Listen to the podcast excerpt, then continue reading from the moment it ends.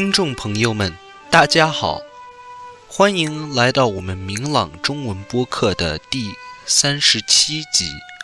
今天是二零二三年三月三十一日，我是许嘉恒，明朗中文播客的主持人。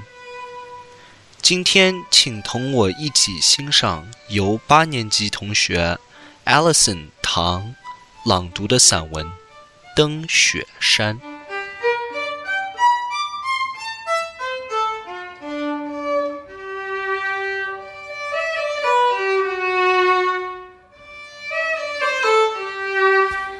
登雪山，提起冬天都会想到雪。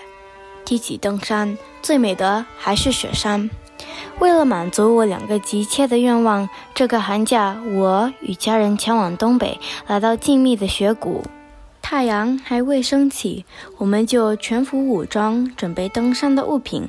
弟弟嘎嘎地笑着：“瞧，姐姐穿得像一个球。”导游蒋杰说：“这座雪山叫羊草山，是前往雪乡的必经之路。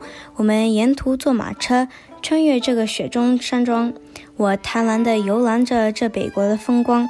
群山涂抹了一层浓厚的雪白颜料，太阳光的微弱使群山在雾笼云遮的飘渺中。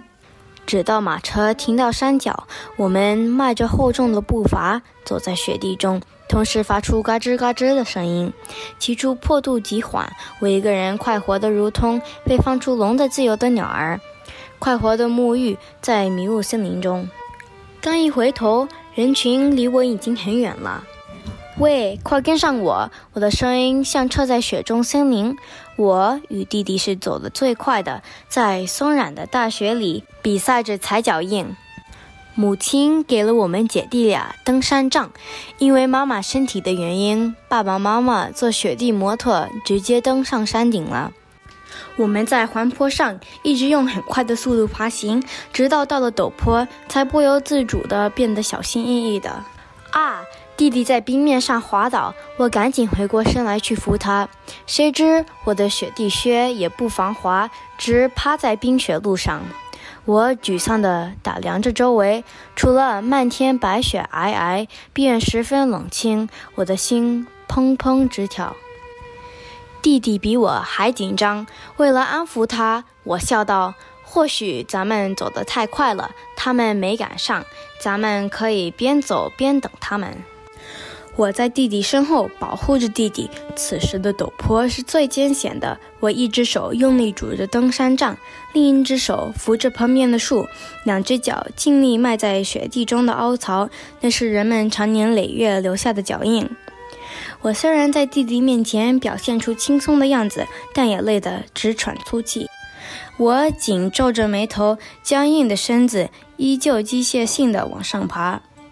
姐姐，你头发冻住了。我一摸，两边鬓角帽子外面的头发，由于出汗，便被冻住了。我想回过头看后面的向导，却被破晓的黎明移不开眼。喂，快看呀！我把弟弟拉回来。会当凌绝顶，一览众山小。你越往上爬，你就越能俯瞰更美好的景色。我们立刻打足了精神，山路非常险峻，但只要我们卯足了劲儿，再怎么艰难也只能化为前进的动力。又不知道滑倒了多少次，陡峭的山路几乎快要垂直了，但我们没有为此屈服。嘿，你们太棒了！原来母亲早已在山顶等着我们，原来我们终于登上雪山了。弟弟脸上流露出开心的笑。太阳升起。雪山在阳光下格外璀璨，群山在我眼里格外渺小。我们走了十五公里的山路，我似乎成为了能战胜困难的坚强的巨人。是的，我长大了。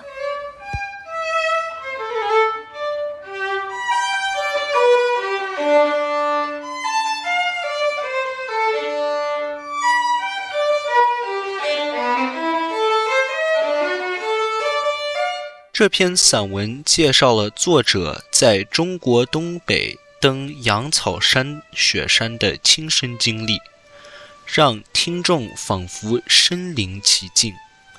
同学们，你们喜欢登山吗？无论是春夏秋冬，登山都是一种很好的运动，它能让你锻炼体魄，增强意志。